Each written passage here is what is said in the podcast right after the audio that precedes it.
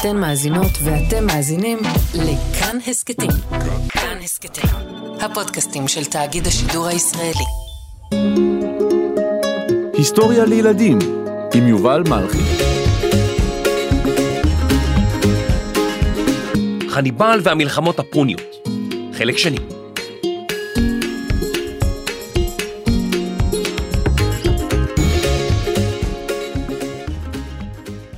בפרק הקודם סיפרתי על המלחמה הפונית הראשונה, על עלייתו של חניבל למפקד צבא קרתגו, ועל יציאתו למלחמה ברומים, במה שאנו מכנים המלחמה הפונית השנייה. אם עדיין לא הקשבתם לחלק הראשון בטרילוגיה, אני ממליץ לכם להאזין לחלק הראשון כדי להבין את המשך הסיפור.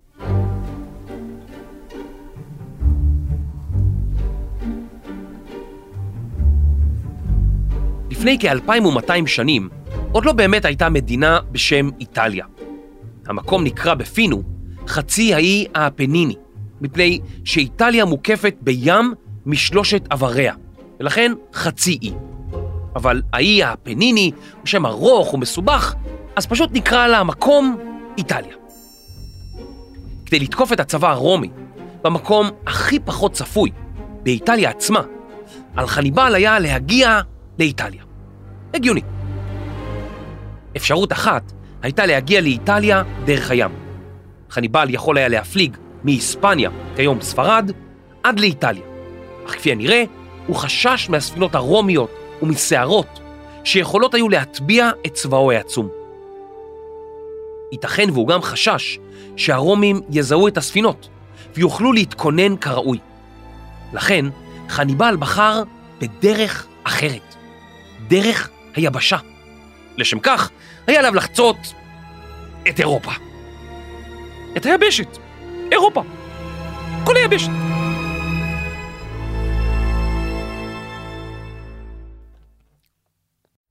טוב, חיילים, תנוחו קצת.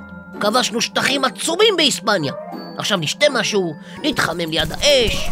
רגע, מי זה מגיע לכאן מידי הרע? שלום חיילים, הוראות מחניבל. התכוננו למסע לאיטליה. איפה? המגף, המקום שבעתיד יקראו לו איטליה.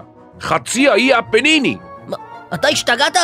זה ממש רחוק. אני יודע, צריך לחצות את כל אירופה, את הרי האלפים המושלגים. אני יודע. זה מסע קשה מאוד, של כאלפיים קילומטרים, בלי סופרמרקטים או, או מלונות בדרך. אני יודע, נצטרך להקים מחנה כל יום, להעביר אש, לדאוג למזון. אני יודע, מה, זה ייקח לנו חודשים.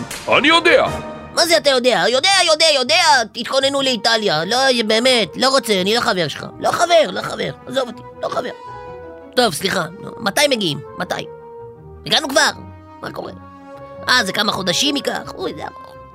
אוי, זה המון זמן. לא נורא, לא נורא, יהיה בסדר, יהיה בסדר, מה אתם דואגים, ילדים? יהיה בסדר, נגיע עוד מעט, אל תדאגו.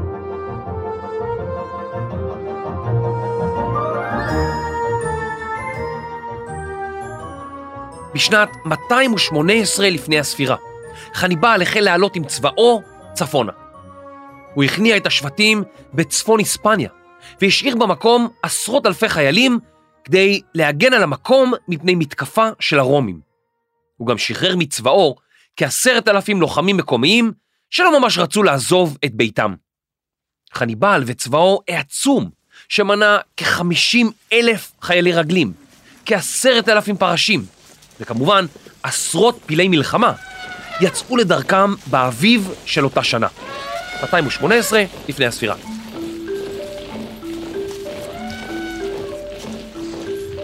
הפרשים בצבאו של חניבל היו בני נומידיה, ממלכה בצפון אפריקה ששכנה סמוך לקרתגו.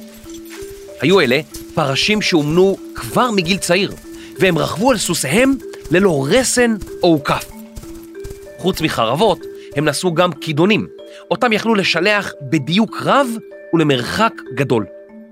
הם לא עטו על עצמם שריון כבד, אלא אורות של בעלי חיים, למשל נמרים. בצבא הקרתגי שירתו גם קלעים, שהיו חמושים בקלע ובאבנים, שאותם ידעו בדיוק מושלם למרחק רב. בין ספרד לצרפת מפריד רכס הרים בשם הערים הפירנאים, שאורכו כ-430 קילומטרים. חניבל חצה את הרי הפירנאים והגיע לאזור שהרומים כינו גליה. כיום שוכנות בו המדינות צרפת וחלקים משוויץ, בלגיה, הולנד, גרמניה וצפון איטליה. באזור התגוררו מספר עמים שהיו להם תרבויות, שפות ודתות דומות. הם נקראו העמים הקלטים.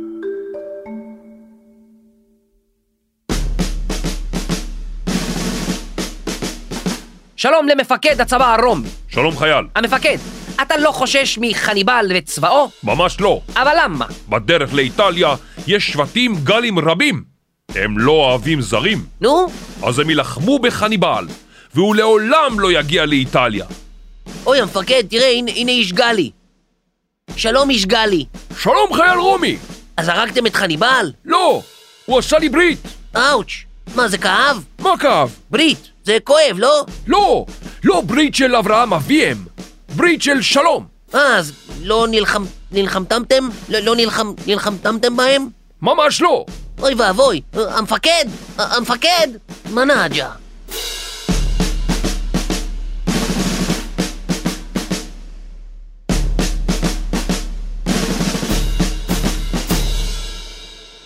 הרומים ידעו שהגלים אינם אוהבים זרים שפולשים לשטחם, וכשהם שמעו שחניבל מתקדם עם צבאו בדרך היבשה, הם לא דאגו יתר על המידה, כי חשבו שהגלים יילחמו בצבא הפיניקי. אולם חניבל כרת בריתות עם שבטים גלים רבים, וגייס לצבאו חיילים ופרשים גלים. הלוחמים הגלים היו מצוידים בחרב ארוכה ובמגן ענק. למרות הבריתות, חניבל נתקל בשבט גלי, שסירב לאפשר לצבאו לעבור בשטחו. חיילי השבט המתינו על גדות נהר הרון, בדרום מזרח צרפת של ימינו. כדי להגיע לרומא, חניבל היה חייב לחצות את הנהר. חניבל הבין שאם כוחותיו יעלו על סירות וינסו לחצות את נהר הרון, השבט הגלי יטביע אותם. הוא שלח אחד ממפקדיו עם כוח גדול במעלה הנהר. הכוח צעד 40 קילומטרים, הכין רפסודות, חצה את הנהר והגיע מאחורי המחנה הצבאי של השבט הגלי. הם הדליקו מדורות כדי לאותת לחניבל שהם יתמקמו היכן שביקש. משירה חניבל את העשן, הוא וחייליו החלו לחצות את הנהר ולהילחם בשבט הגלי. כאשר הלוחמים של אותו שבט הבינו שהם מוקפים, הם נמלטו משדה הקרב. חניבל ניצח בקרב שנודע בשם קרב נהר הרון.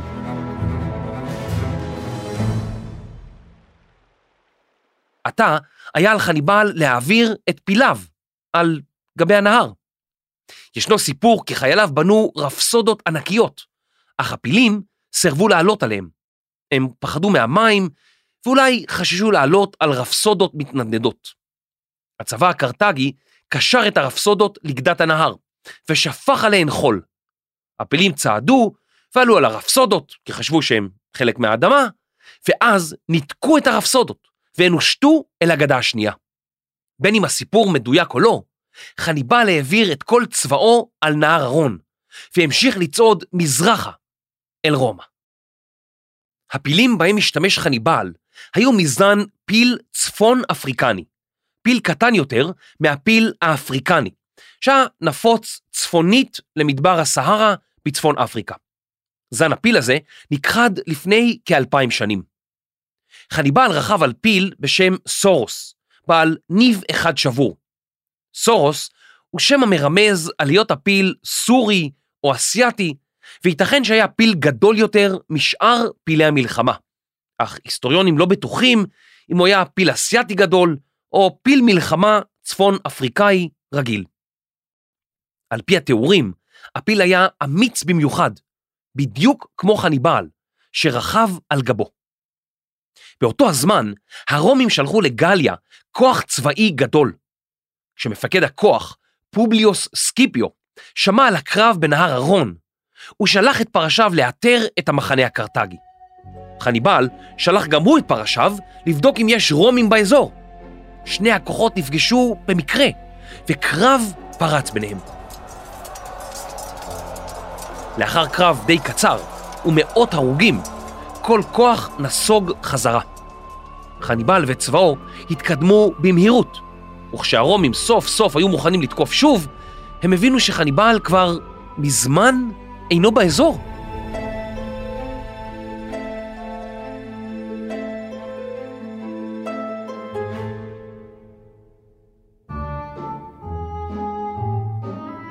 שלום, אני מפקד הצבא הרומי. אתה גר פה? כן, אני גר פה. ואתה יודע איפה הצבא הקרתגי? בטח שאני יודע. נו, אז תראה לי איפה הוא. הוא עבר פה לפני כמה ימים. כמה ימים? אוי לא, איחרתי את המועד.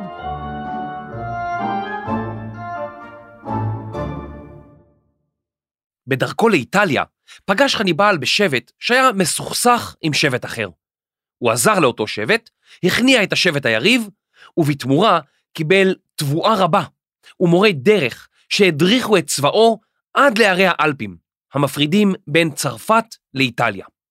הרי האלפים עצומים, הם קפואים בחורף ומתנשאים לגובה של אלפי מטרים. חניבל ידע שכדי להגיע לאיטליה, עליו לחצות את הרי האלפים העצומים. הוא ידע שעליו לעשות זאת לפני שיא החורף, בתקופה שבה האזור מושלג וקר. היה עליו להזדרז. חייליו צעדו ודהרו במהירות ועברו בין 20 ל-30 קילומטרים ביום, מרחק עצום לצבא שלם. בחודש ספטמבר, בשנת 219 לפני הספירה, ארבעה חודשים מתחילת המסע, הגיעו חניבל וחייליו אל ערי האלפים. הם מנו כ-38 אלף חיילי רגלים, שאליהם נוספו כ-8,000 פרשים, וכמובן פילי המלחמה, שסבלו מאוד מהקור. חלקם חלו ומתו. חניבל וצבאו החלו לטפס במעלה הרי האלפים המושלגים, בעזרת מדריכים גלים, אך קרה שהם איבדו את דרכם ונאלצו לחזור ולנסות לעבור את רכסי ההרים במקום שונה. ההליכה בשלג, בכפור, ללא ציוד מתאים כפי שיש לנו כיום, גבתה מחיר כבד מצבאו של חניבל, וחיילים רבים לא השלימו את המסע. על אף תעוזתו של חניבל, אף אחד מעולם לא ניסה לחצות את האלפים המושלגים בתחילת החורף, עם פילים וצבא בעל עשרות אלפי חיילים. זה היה מסע נועז, מאין כמוהו. מה אמרת? אוי, מי זה נכנס לאולפן? הוא, הוא נראה כמו חייל קרטגי. אני לא מאמין. אבל איך? איזה קור! בוא, בוא תתחמם, בוא, בוא תתחמם. אני לא מתחמם. אני באתי להראות לך מה זה. מה? להראות לי? מי אתה שתגיד על המסע שעברנו שהיה נועז? אתה יודע איזה מסע קשה עברנו? אבל נועז זה אמיץ. איזה מיץ? אה, באמת, אני קצת צמא. יש לך מיץ? לא, אין לי מיץ. התכוונתי שמסע נועז הוא מסע אמיץ של גיבורים. אה, הבנת. הבנת? אני... אני הבנת? אתה הבנתי. זאת אומרת, טוב, אני חייב לחזור. הפילים מחכים לי. רגע, אני רוצה לשאול, אבל איך... אה, לאן הוא נעלם? חייל קרטגי? קרטי? קרטינג? קרטיב? איפה הוא? איפה הוא?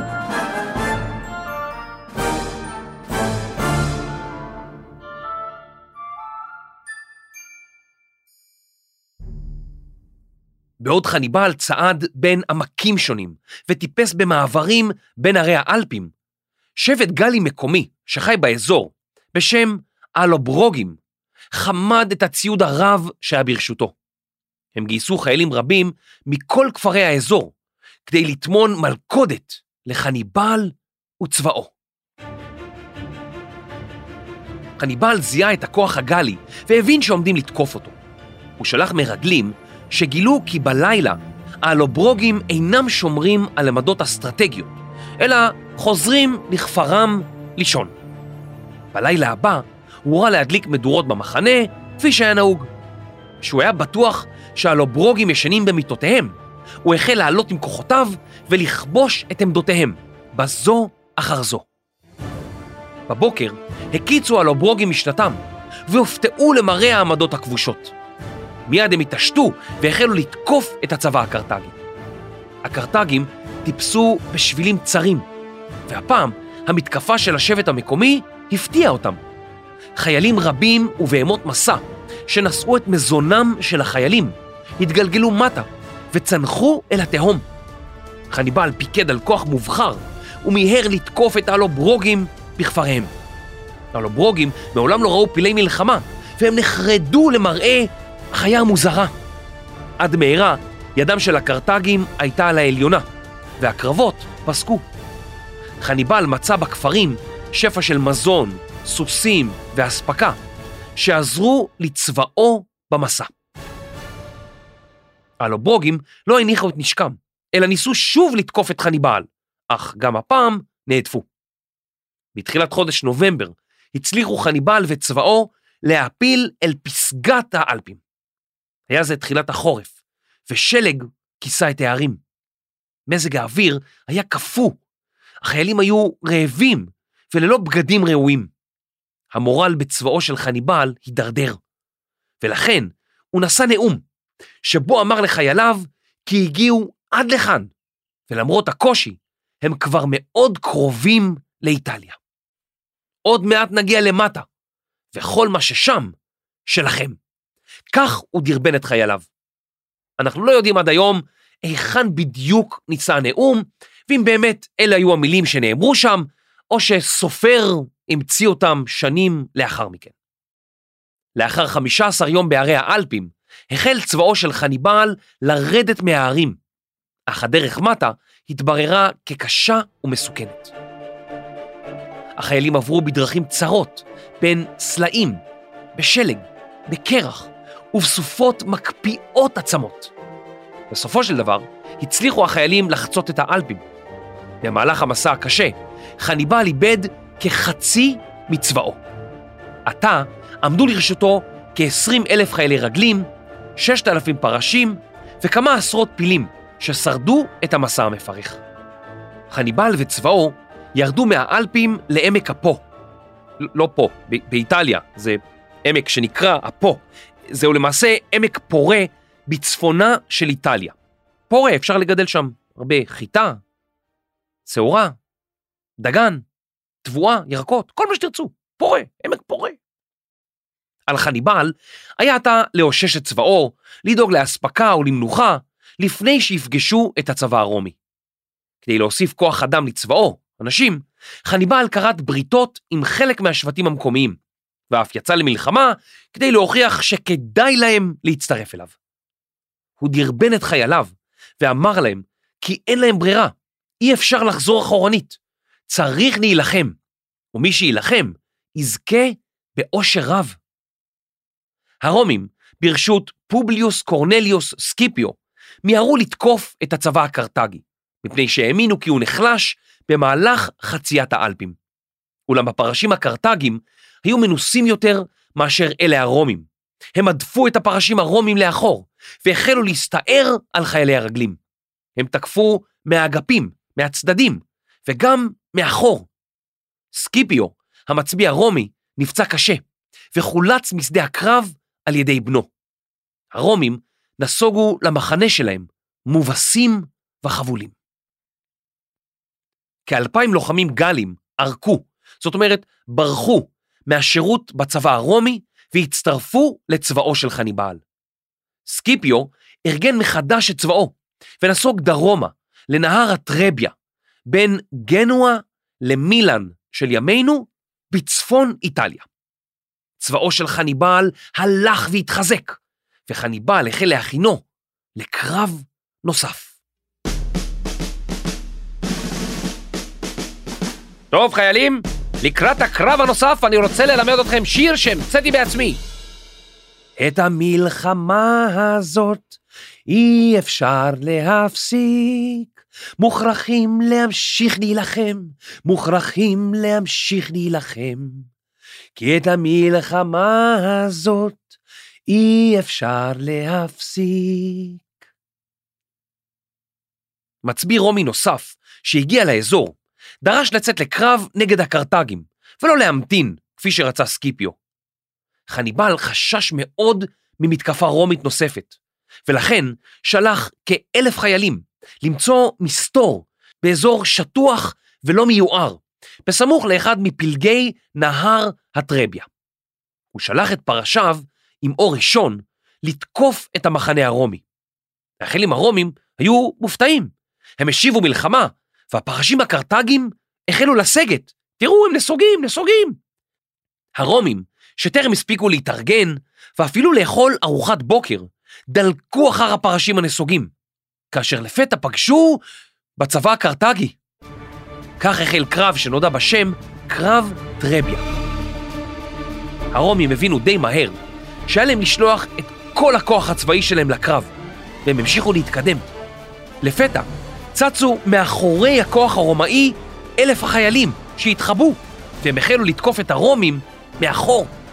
הרומים השיבו מלחמה, וכמעט כל הפילים שהיו ברשות הקרתגים נהרגו בקרב. אך ידם של הקרתגים הייתה על העליונה, והרומים נסוגו בבהלה מהאזור. הרומים נחלו בקרב טרביה מפלה מוחצת, ואיבדו כ-20 אלף חיילים, אל מול כמה מאות חיילים קרתגים בלבד.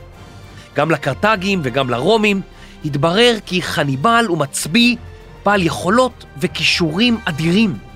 גאון, איש שעשה מה שאף אחד לא ציפה לו.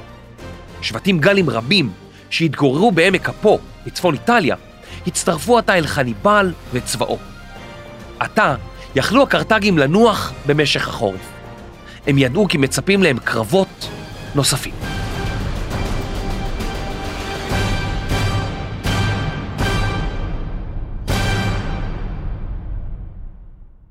חניבל הצליח לפקד על צבא גדול, שהיה מורכב מעמים שונים, שלא היה ביניהם קשר תרבותי ואפילו לא שפה משותפת. הוא הצליח לאחד את כולם, לבצע משימות לא פשוטות, וגם בזמנים קשים, חייליו לא ערקו ולא עזבו את צבאו. הוא נלחם בראש, יצא ראשון אל הקרבות, והיה מפקד נערץ על חייליו. הרומים חששו שחניבל יגיע לרומא ויהרוס אותה. הם הקימו שני צבאות גדולים, וקיוו כי חניבל ייקלע למלכודת בין שני הצבאות, שישמידו את הצבא הקרתגי. חניבל החל לצעוד דרומה, לכיוון רומא, ואחד הצבאות שהוקמו כדי להילחם בו, זיהה אותו. מפקד הצבא חשש שחניבל יתרחק, ולכן יצא מולו במהירות. חניבל הבין כי צבא רומי גדול דולק אחריו, והוא הצעיד את חייליו בקצב רצחני, באזור ביצתי, קשה מאוד לצעידה. הרומים לא ציפו שהוא יעבור שם, אך החיילים הקרתגים עברו ביערות, בביצות ובבוץ הכבד. במהלך הצעידה, חניבל החל לחוש כאבים בעין ימין, כתוצאה מדלקת.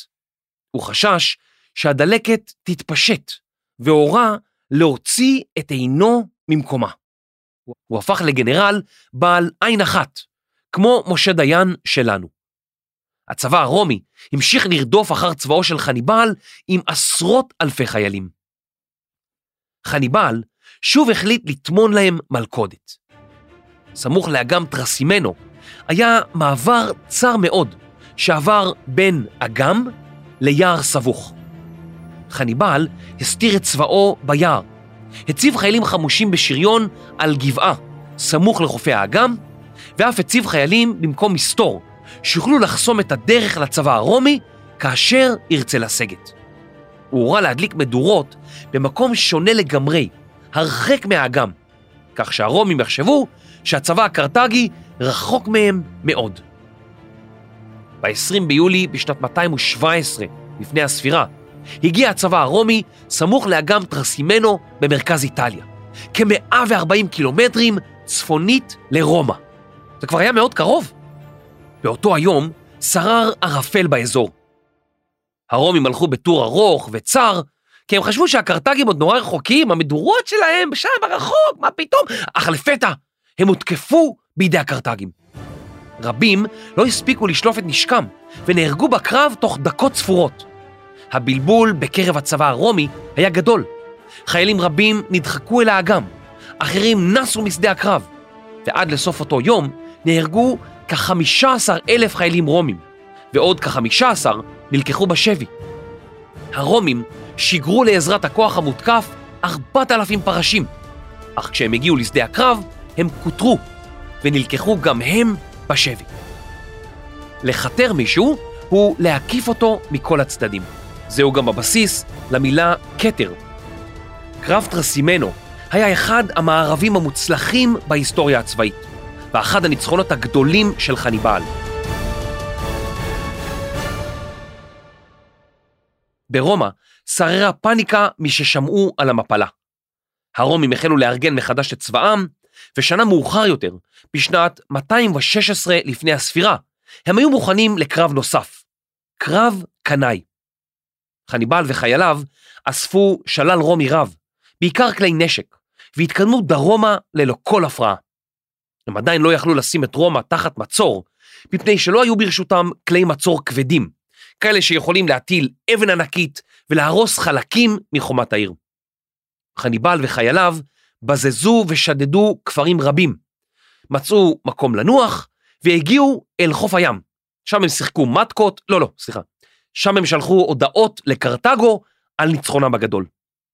רבים ציפו כי חניבעל יתקוף ויהרוס את רומא בקרוב, אך הוא חשש כי ללא מכונות מצור ראויות, הוא ייאלץ לצור על העיר במשך שנים. הוא החליט לחכות ולאגור כוח נוסף. הרומים הבינו שעירם והמדינה שלהם בסכנה. הם אספו כ-80 אלף חיילים, אלפי פרשים, ובכירי המדינה אף הגיעו להשקיף על שדה הקרב, בתקווה שיהיה זה הקרב האחרון נגד חניבעל וצבאו. אך גם אתה ציפתה להם הפתעה. כל זאת ועוד בחלק השלישי והאחרון של חניבעל והמלחמות הפוניות. נתראה בקרוב.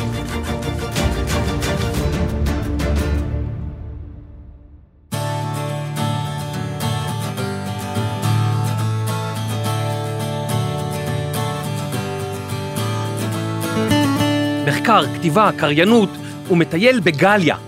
רגע, איפה אני? איפה? יובל מלכי, עריכת לשון ובניית רפסודות לפילים. דינה בר מנחם, עריכת סאונד, מיקס ואחראית תופי מלחמה בצבאו של חניבעל, רחל רפאלי. הפקה וצאצאים של חניבעל מצד האימא, ניר גורלי, טל ניסן ורני שחר. אני יובל מלכי, היסטוריה לילדים.